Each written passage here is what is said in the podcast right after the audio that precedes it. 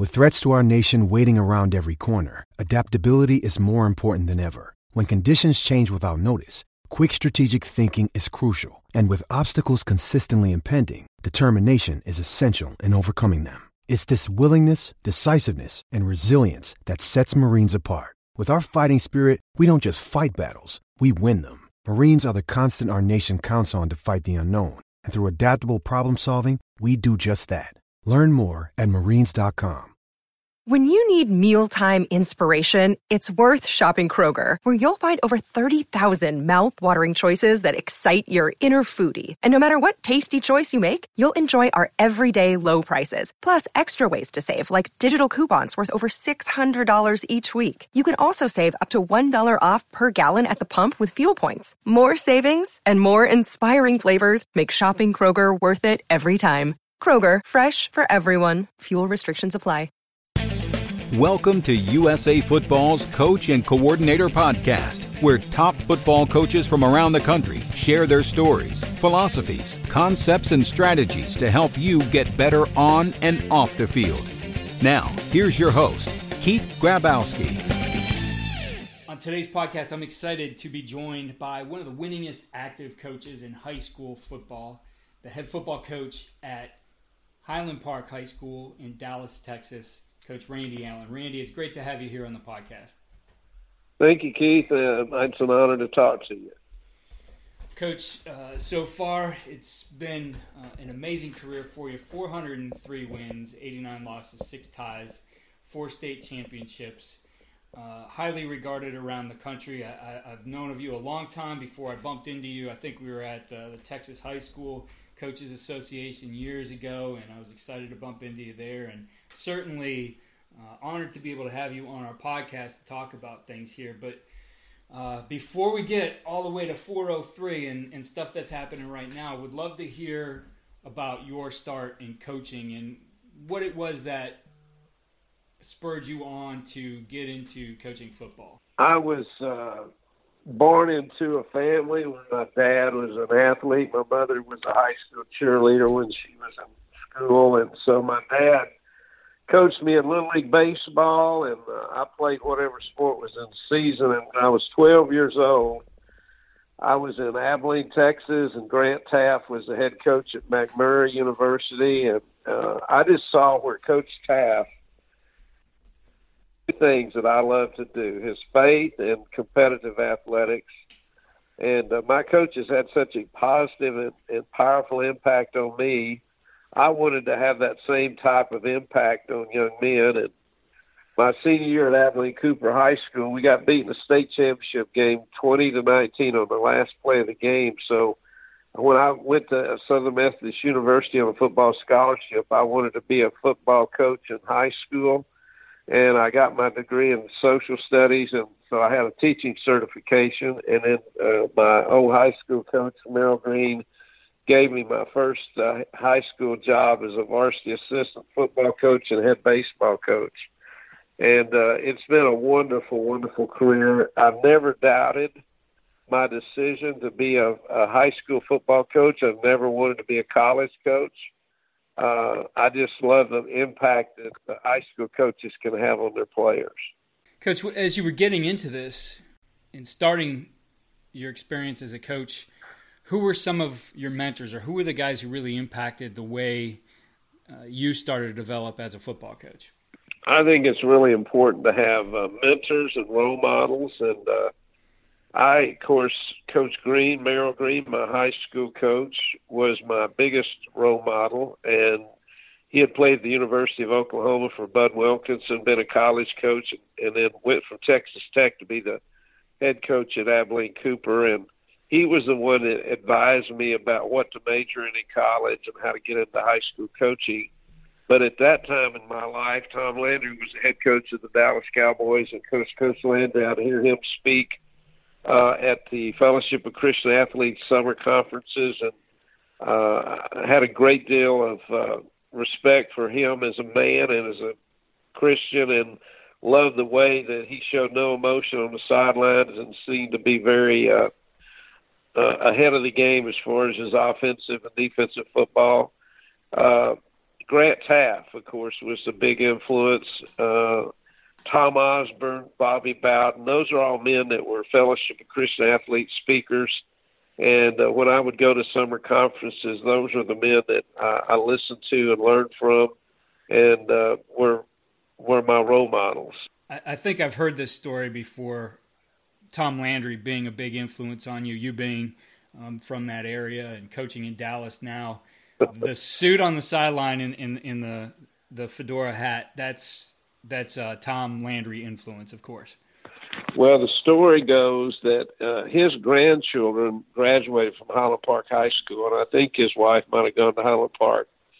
Uh, and so the year after Coach Landry uh, died, I wore a fedora from the first game to the last game of the season in his honor. I wore a suit and tie, just like Coach Landry did on the sidelines. And uh, so after that one year, I didn't know if I'd do it again. Uh, I thought that was had served its purpose. I'd honored Coach Landry, and so uh, the second year, the year after that, uh, we played a team that we were highly favored to win or to defeat, and uh, we got upset in the game. So at the Booster Club meeting that next Monday night, every all the parents had their reasons why we got beat. You know, the grass was too high, the field was wet, we missed a field goal and so I had a box with me, and I said, "No, the reason we got beat is I didn't wear my fedora." So I opened the box, and my fedora was in the box, and I put it on, and so I wore it for the rest of that that season. And we went on about a 13 game winning streak after that, and I've worn it ever since. And uh, it's been, you know, in honor of Coach Landry. You go to AT&T Stadium, and even the Turnpike has a picture of his fedora, and of course he's got a statue there at AT&T Stadium, and he uh, you know, he has still has a big impact. Just uh, the memory of Coach Landry and the kind of man he was. Now, Coach, I've also heard some stories that you're you're a bit of a, a performer yourself. That that over the years you've been known to do, you know, whether it's card tricks or uh, an Elvis impersonation. That uh, you're not necessarily somebody who's shy and getting up in front of people and performing. Yes, that's uh, it's harder and harder as I uh, get older to be creative and think of new things. But it, it started out with Lou Holtz. And Lou Holtz uh, on the Johnny Carson show did a paper tearing restoration trick. And uh, so I told my wife, when I get my first head coaching job, I want to perform that newspaper tear trick. So she bought me the book that explained how to do the newspaper tear and restore magic. So I practiced it, and when I got my first head coaching job at Ballinger, I did that trick or magic uh, in front of my first uh, football team, and so I've tried to come up with. Uh, I play the guitar, so I played the guitar before at the pep rally, or I'll play it after the game. I'll I'll make up words that have to do with our football team and season and sing it, and uh, you know, the kids like a coach that does something a little bit different, makes them laugh, makes them smile. I'll try to tell some corny jokes after practice and just do some things to mix it up, make it enjoyable. I, I once heard a coach say that, you know, the thing that we all fight is boredom, you know, because we do a lot of repetitions of the same thing. So I'm always trying to keep things, uh, changing up things and keeping it light and humorous. And uh, when the guys are laughing and having fun, we're usually playing pretty good. And so also then that goes into team meetings. You're known for different outfits, costumes, hats, some different things just to, again to keep things a little bit lively in team meetings. Well, during the open day, uh, I got a company that has these blow up uh, big slides and uh, slip and slides. I mean, you can rent them, and so when our players came out of school on a I guess it was a Thursday of the open date. I had uh, the company put on the football field these huge blow up slides and uh, these slipping slides, so that when our guys came out, they they were laughing and looking at the slides, and I had uh, they would put their shorts on and came out and uh, just had a great time playing, and then we had popsicles for them afterwards. And then one year I did a skit, the Dilly Dilly skit, which was uh we don't you know we don't we our extracurricular code of conduct is we don't drink alcohol or get alcohol related tickets. But this was a we kind of did a uh, takeoff on the dilly dilly skit. So uh, each game we played, I would have the opposing team's mascot. I would order a costume that of the opposing team. So if it was uh, the Bulldogs, I'd order a Bulldog, maybe a mask or something. And I had one of our coaches that would put it on and uh, I don't know if you remember that Dilly Dilly commercial, yeah. but we would make a grand entrance, and I would be the king, and then I had the defensive and offensive coordinator on either side of me, and they I had a crown on and a robe, and they dressed the part. Then I had an executioner, uh, guy with a guillotine, you know, and he was the bad guy, and uh, so this uh, guy representing our opponents would come into the meeting room with our players seated, and he would have a a Gatorade the color of our opponent's jerseys, and he would say he's got this great potion or something, and uh, I would sentence him to the whatever whatever it was the the, the I don't know I can't remember now what it was, but sentencing to doom uh, uh, to the dungeon or something. Yeah. And then the guy dressed up like an executioner would take him outside the door, and our guys would be screaming, hollering, and they were just having fun. I, and I, I think our coaches look forward to it. We had a, we I, I probably spent four or five hundred dollars on costumes that year trying to get every, you know, find the costume of all our opponents. But uh, you know, I mean, that was just something that we did at the end of practice. It made it fun for the players and coaches and players looked forward to it and laughed and had a good time. Coach, what what was it for you that inspired, I guess, all these kind of interesting and, and fun and different things that you've done over the course of your career? I think probably Lou Holtz had probably a lot of influence on what I like to do or you know some of the innovative things. I I went to Notre Dame when Coach Holtz was coaching there, and I watched practice. And of course, he was a no nonsense guy. He was a tough guy in practice, but you know when he do public speaking, he was always fun to listen to, always had great jokes, and always did some magic. So I think that influence, and then uh, I, I just I just think it's part of. Uh, I want our guys to have a good time, and to play 16 weeks, you better have some humor. Your guys better be enjoying practice because uh, you won't last if you wear down or wear out or get fatigued or get bored. So I'm always trying to think of things to keep the morale high and uh, make them laugh, have a good time, and enjoy it. And uh, hopefully, it'll be a great memory for them. Was that something you did early on in your in your career as a head coach, or is it something you kind of grew into? Uh, I think it's uh, I think it's something that I started early on. You know, trying to think of things I, uh, that I could do. I, I mean, I think that I had a I used to work at Camp Kanakuk in Branson, Missouri, and I would lead the singing and play the guitar and entertain at that camp. And I think that that background uh, gave me some ideas into how to entertain the players and how to have a good time and how to keep it fresh and fun. And, uh, you know, I'll tell you this story. I was in Ballinger and they hadn't been to playoffs in, I don't know, 28 years. And we finally got to playoffs and I got a knock at my door before the first playoff game and it was about seven o'clock at night and it was a couple. And they said, Coach, we were down at the barbershop today and we heard – two of your players saying they hoped you got beat the first game because they were tired of football. And we're writing a letter to the editor about how disappointed we are. And I said, listen, don't send that letter to the editor. I said, I, those players have given me no indication that they're tired of football, and it would really disturb our team if you did that. So let me talk to them. Let me go to practice and I'll talk to them. So the next day I go to practice, and I said, guys, playoffs are a reward for a great season. And we're never going to go out in full pads for the rest of the playoffs. This is a reward. You ought to enjoy it. So we're going out in half pads from now on. And uh, so we did. We had success, and we played well. And and so couple, you know, go forward about three years, and we're playing the number one team in the state in the playoffs. And our players and our captains came up to me and said, "Coach, can we go out in full pads today or this week?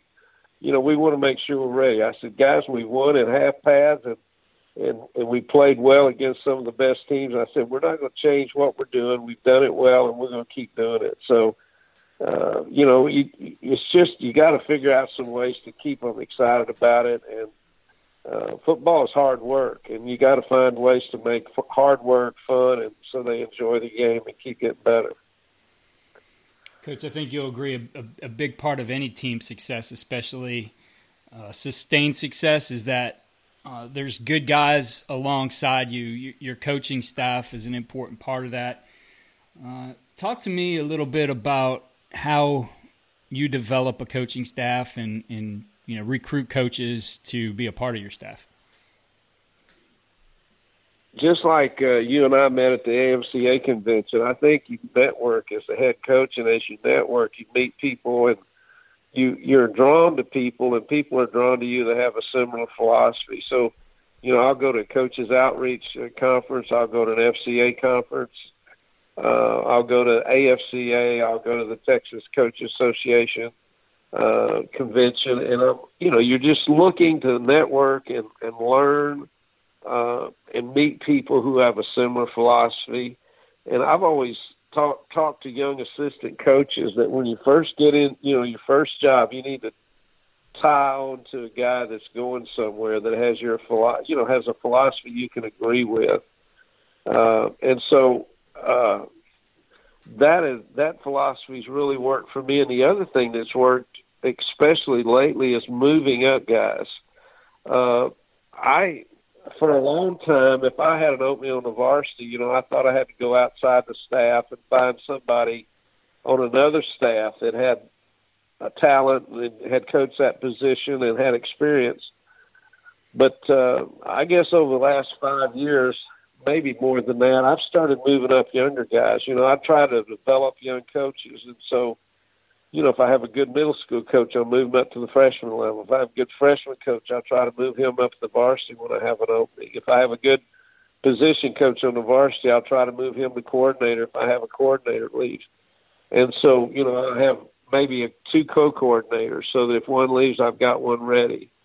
And that seems to have really worked. It really works well for loyalty and continuity and as far as getting to know the players, and it also motivates your young coaches to do a good job because they know that I'll recognize it and reward them for it. Coach, when when you get some of those younger guys who, you know, have bigger aspirations, maybe want to be a head coach themselves, and you've talked about the mentorship side of it. Uh, how have you, I guess, been able to help them to understand when the right time or when the right opportunity is? for me, I had a goal to be a head coach when I was 30. And uh, so it worked out in my career. But I had to go down, uh, you know, I was at a 6A school. I had to go down to 3A school to get it. It was a team that had won very much, or I wouldn't have gotten the job. Uh, but I try to talk to our guys about setting personal goals in their career. And then uh, you know, the thing about Highland Park is when you get that on your resume, that that speaks a lot of that speaks a lot to people that are uh, evaluate coaches, and uh, so two things that that I'll do for them is, you know, I'll try to I'll try to encourage them and try to mentor them, and then I'll try to uh, help them with their resumes and, and how to interview. Sometimes I'll just give them the questions that I was asked when I interviewed, and give them an idea about preparing a notebook and giving it to all the interview committee before you are, you're actually interviewed. Uh, but it, you know, it's who you know, not so much what you know. And I always talk to them about the importance of networking because uh, I just had a defense coordinator get a head job, and, and he got it because he knew the athletic director and superintendent who had played for his dad, who was also a coach and he came back and he had interviewed for a couple of years and got a head job. And he said, Coach, it's not what you know, it's who you know, and that's how you get these head jobs. And uh, so, you know, it's just uh, t- talking to him about meeting people and and uh, how to interview, and then uh, uh, you know, and it's one thing to get a job; it's another thing to do it, uh, to do the job. So what what I like to think is they're going to take the same things we're doing at Highland Park. It's almost like a disciple. He's going to go out and he's going to bless those uh, that other football team when he gets that head job with uh, loving them and, and creating the right value system where they develop character and and enjoy football. So uh, I'm really encouraged, and, and I always uh, brag about our coaches who go from assistants to head coaches and uh, and are successful. But on the other hand, I'll say this: I wouldn't be where I'm at as a head coach if it hadn't been some, some very loyal assistant coaches who've stuck with me over a long period of time, and uh, you know know what our offense and defense are, know our values, and uh, play a big role. And I can delegate a lot of responsibility to them. Coach, you mentioned leadership in your last answer there. What would you say is the most important thing right now, especially, I mean, our world needs leaders more than ever for coaches right now who are looking to, you know, have their own program or get into a position where they're a coordinator and leading a bigger group. I think even, you know, position coaches have to be leaders too, but what advice do you have for for young coaches or even old coaches right now to provide great leadership during some trying times?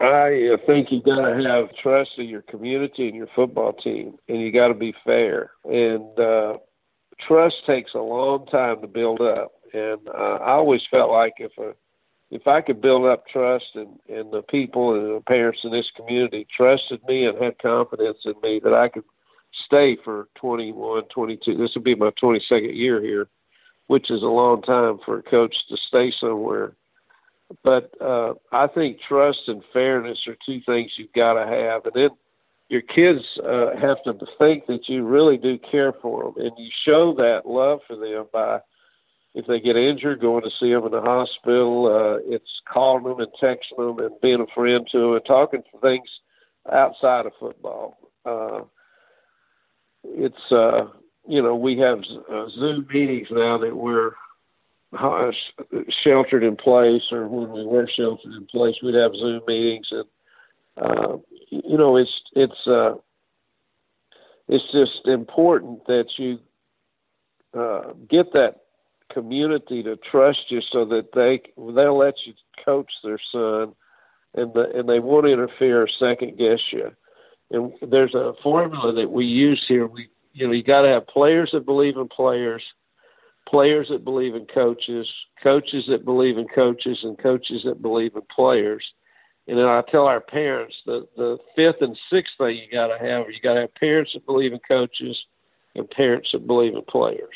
You know, your role in your program started in 1999, and uh, I'm sure it's it's evolved. How is has your role as far as what you do as a, a coach changed or evolved over the years?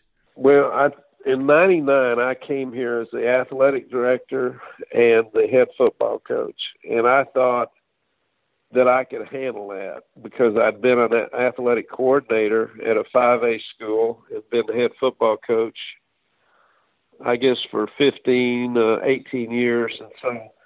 But I got here, and there were so many expectations from the girls' programs and from the the boys' other sports that I had a very hard time uh, with my uh, time schedule in uh, giving the other sports the, the the attention they needed, and then being able to be a hundred percent a football coach for our football team.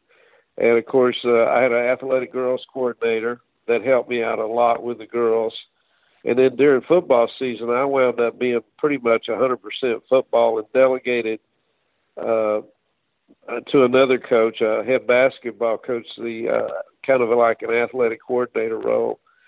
But uh, as I've gotten older, and I, I just want to do the things that I enjoy doing, so uh, I'm able to be the head football coach, and then I've, I'm kind of the coordinator over all the boys' sports, but in particular basketball, baseball, and track are the sports which uh, I attend their events and attend their banquets. And it's allowed me to enjoy football and spend the time necessary I need uh, to make sure we've got the best football team we can have and, and enjoy myself and create some margin in my life. I just got to a point in coaching where I told my wife, I, I'm not enjoying it. I can't do this anymore. I mean, I was going to banquets four nights a week or to an athletic event. I'd coach all day and then go to an event at night, and I'd you know, do it all year. And by the end of the year, I was just worn slick. I was just worn out, and I, I just yearned for some margin so I could do things I enjoyed away from football. And I've gotten to the point in my career where the school board, the administration has allowed me to to be a football coach and have the time I need to, to be with our football team, and yet uh, also you know be a coordinator in four three other sports that are very important to our program. Coach, within your program, what's your role in in game planning, offense, defense, special teams, uh, and and do you do you call anything on game day? Yes, I call the offense, and I've always uh, coached the quarterbacks call the offense. And I, I always tell coaches that the guy that calls the plays ought to be the quarterback coach because you know the strengths and weaknesses of the quarterback. And uh, when I first got into coaching, I, an older, a very experienced coach said that to be successful, you need three things: you need a loving wife, a loyal dog, and a great quarterback. Not necessarily in that order.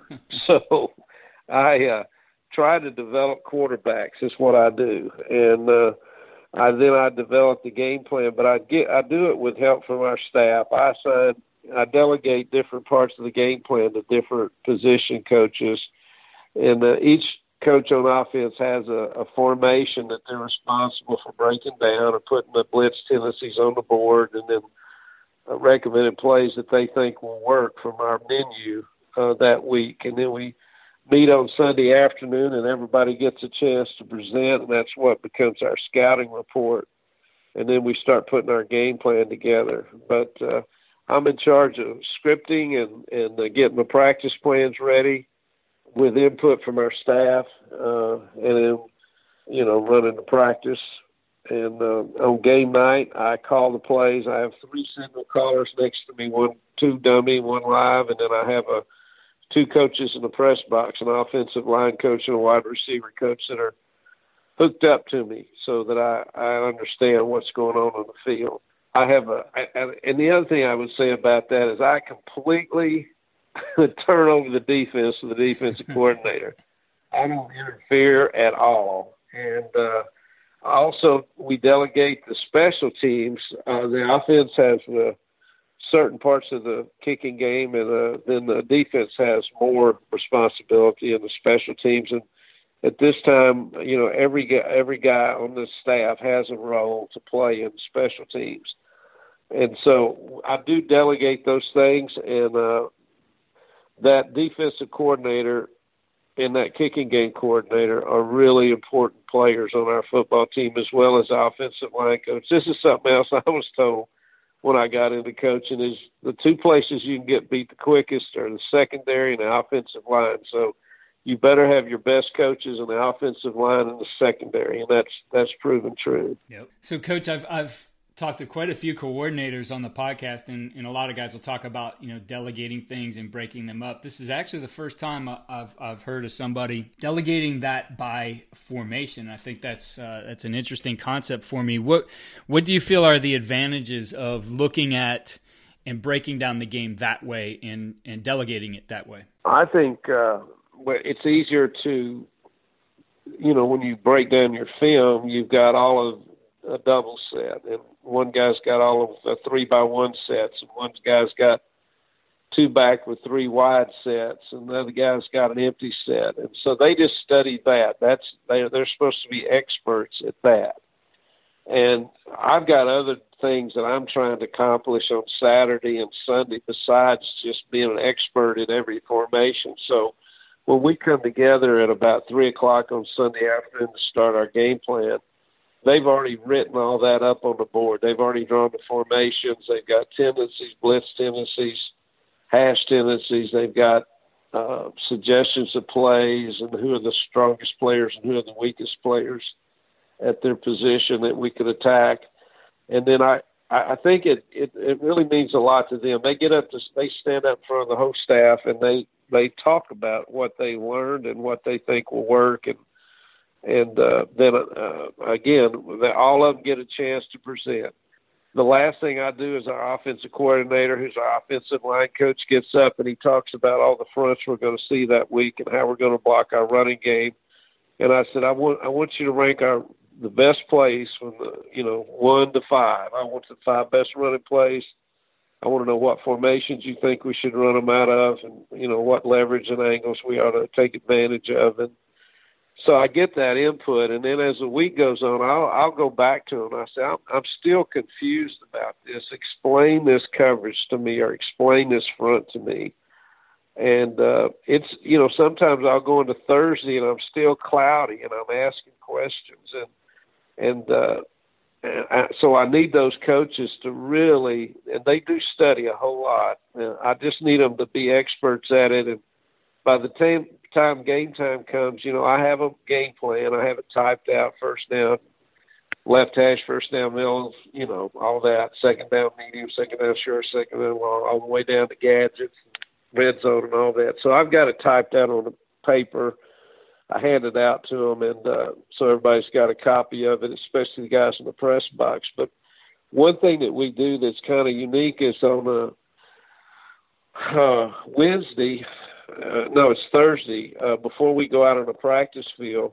I take poker chips and I put them in uh, formation, and I take the uh, the color of our opponents and I cut out pictures of each player and I tape it or glue it onto that poker chip so that our quarterbacks and receivers and uh, running backs are on one side of the table. They've got their finger on their poker chip, which represents their position, and they're in a formation. And on the other side, I'm playing defense. So I've got our opponents and I've got their pitcher, their weight, their height, uh, what classification they are, and I've got them lined up in a in the defense that I think we're going to see against that coverage. And then I call out a play on our, our game plan, and they have to take their poker chip and move it to wherever their assignment is. And then I get tell I ask that quarterback to tell me what he sees and what his reads are and what he expects those receivers to do. I started doing that in 2004 when we weren't throwing the ball very well and we weren't synced up between our quarterback and receivers. And it's amazing how much improvement we made in a year when our quarterback got to ex- voice or express what he was looking for against certain coverages. And, and those receivers got to hear his voice about what he expected them to do. So that's really been a plus as far as getting our guys ready for game day and them learning the game plan. I love it. And I've heard uh, of coaches. I've never used them myself, but I, have heard and I've seen coaches use the poker chips before. But the uh, the player information and pictures on the poker chip that that's to uh, another level. How do you feel giving them that kind of detail helps them further with the game plan? I think the more they can visualize what the game before it happens. Somebody said you got to play the game before the game, and as as much as you can rep those guys on what they're going to see and who they're going to be playing against, I think the better they'll perform. I've always tried to tell our guys, your subconscious can't tell the difference in what's imagined and what's real. And so you got to visualize yourself making great plays. Visualize yourself against the guy you're going to play against. The more you know about him, the better prepared you're going to be. And and then when the game gets here, then you're going to be freed up to make those plays. And uh, so that's kind of how we've worked to get our guys mentally ready to play. So, coach, stepping back to the game planning process, you know, you talked a lot about the formations and, and the blocking schemes, et cetera. Uh, how do you guys account for? What do you look for as far as uh, situational football, especially things like third down, red zone? Well, we try to we try to put you know, uh, find out what our quarterback can do best, and then find out who your best football players are, and think players, not plays. I got into trouble calling plays when I'm thinking about outsmarting the other team instead of thinking about who is our best player and who do we want to get the ball to and how many touches do we want him to have. And so uh, I think it's uh, I think you got to have a few new wrinkles every once in a while. In other words, we'll uh, for third down or short yardage, you know, we'll go to a uh, quick huddle and we'll put different personnel in the game so we may be unbalanced, but we'll put bigger personnel in the game. And if our quarterback's a runner, we'll we'll be you know wildcat formation. We'll try to get lined up and uh, before you can get lined up and catch you off balance. Uh, but I I do think you know you got to know. Uh, I think you got to have a plan for short yardage, and you got to have a plan for red zone, and uh, you know people that play man or people that play zone on the goal line. That's huge as far as your passing game, and you just got to have plays for each one of them. And you know there are a couple ways to do it. One is use a dummy snap count, and that allows me to look and see what they're doing. Uh, you don't have a play call. You just go through your snap count. If they jump in the neutral zone, you snap it, run uh, verticals on the outside. But uh, I think you got to have a plan, and then I think you have to be flexible enough to adjust during the game if you're not getting exactly what you thought you were going to get. But I do think you need to show some different things each week, formation wise and, and unbalanced, and uh, maybe tempo wise. And uh, this year we're going to have to trade every film. In the past, we've only had to trade three films, but the, our UIL, which is our governing body, said you got to trade every film this year. So my thinking going into this year is I got to show a different formation every game, different movement, different tempo, uh, something to make people really have to prepare for a lot of different things. Mm-hmm. Now, for you, being able to get 10 games how will you guys treat that? Are you still going to just break down three, or are are you going to look at everything? You know, what are your thoughts there? Well, you picked the. For me, I can't look at ten, so I got to look at three of uh, games that our opponents play similar offenses. But you do have to have somebody that looks at all ten of them to pick out all the gadget plays or pick up some unique things that they might do so you don't get surprised. So I think for me, I'm going to pick out the three games that have to do with teams that play our type of uh, spread shotgun offense. And I do think it's possible that you could uh, edit out all of the formations that you run against, uh, you know, against the teams that they play. That's just a lot of stuff to look at, and sometimes you don't have time but to look at three. Mm-hmm. So, coach, 39 years, and things change a lot over the years. Some of them come back, maybe in different ways. But for you, how have you stayed on top of the game, and how do you continue to learn this game? well, there's there's no, only one way. Well, there's there's lots of ways, but you study. So I, I order books and order videos, and I study. I look at YouTube. Uh, I'm uh, I subscribe to different football websites where guys are diagramming plays and going over uh, offense that fits our system. Uh, but I think you got to change about 10%, 15% of your offense each year. Uh, and so I'm always looking for things that I think fit our personnel because in high school, your personnel are a little bit different each year so you got to, uh, you know, this year we got three tight ends that I really have a lot of confidence in. Well, we've always been four wides or three wides, and so this year I'm looking at how can you use three tight ends. So I'm looking at a lot more pro uh, teams uh, because they use a lot more tight ends and some college teams that use tight ends because you know if if people in our in Dallas they're used to shotgun spread teams and you go to three tight ends, it's something they don't see very often, and a lot of times you can uh, uh, you can really have some success uh, when they don't know how to line up against something or they haven't practiced it as much. With um, I hope that Dallas coaches don't listen to this podcast, but anyway. Looking at fifteen percent, right? And let's say you you change that. How are you able to keep that fluid in your your teaching? Well, we've had three, I mean, two really great quarterbacks. Uh, John Stephen Jones, who was a playmaker, and uh, he could turn a bad play into good play, like to scramble. Uh, he was not extremely fast, but uh, he threw a very adequate football. But uh, he he was just a guy that was accurate. He was a playmaker, and he could make a play with his feet when he had to uh, after him, we had Chandler. Uh, John Stephen went to Arkansas scholarship. Then John, uh, Chandler Morris came along. He runs a four five forty. Also an excellent thrower, got a lot of velocity on the ball. So each one of those quarterbacks was different, so the offense looked a little bit different. This year, I'm going to have a guy that's not as good a runner, but he's he's an outstanding thrower. So I'm going to be more interested in RPO game, and I've mm-hmm. got to figure out a way that that we can still have an explosive offense and not depend on our quarterback to run the ball as often. And uh, uh, so, you know, I mean, I think again, it goes back to players and figuring out what your quarterback can do the best.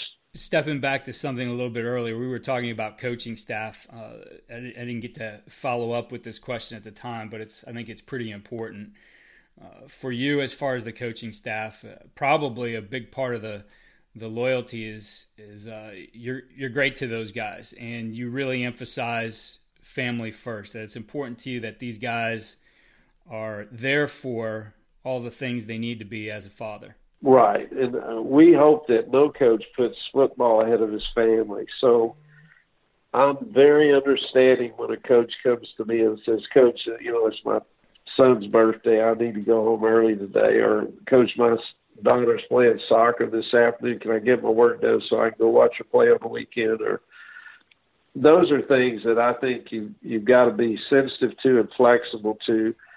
Uh, I'm always trying to be efficient on the weekends because I know how teaching our guys have to prepare lesson plans and they work their tails off during the week. So I'm always trying to be efficient on the weekend and not hold them up there just to be work working, but get our work done in a hurry so they can get home to be with their families. We try to have a get together before the beginning of the year, and, and sometimes we entitle it "Goodbye Dear Football's Here" because we know we're going to spend a lot of time up at the field house during football season, and we want our wives and children to feel part of the family, and we don't know how much we appreciate them. Uh, my wife wrote a book called The Coach's Wife, and it was after we had gone to the Fellowship of Christian Athlete Marriage Enrichment Weekend Conference that we heard. My wife told me, she said, "Man, the women in my huddle they were just griping about how much time their husbands were spending at work and how they didn't like being a coach's wife." And I said, "Well, honey, wouldn't it be great if if a young lady was dating a coach and that she'd have something to read to know what the coaching life was going to be like. And uh, so anyway, she wrote this book, and uh, she's had a lot of good feedback. And what it, what a coach's wife has to understand is a coaching is a ministry. You know, you're called to coach like a preacher's called to preach. And if your wife is a part of that ministry and feels like that's your that, that's your calling, she's much more uh, willing to allow you to spend the time it takes to be a successful coach. If the if the wife's not willing to let you spend the time to be a successful coach, there's a good chance that you won't be successful.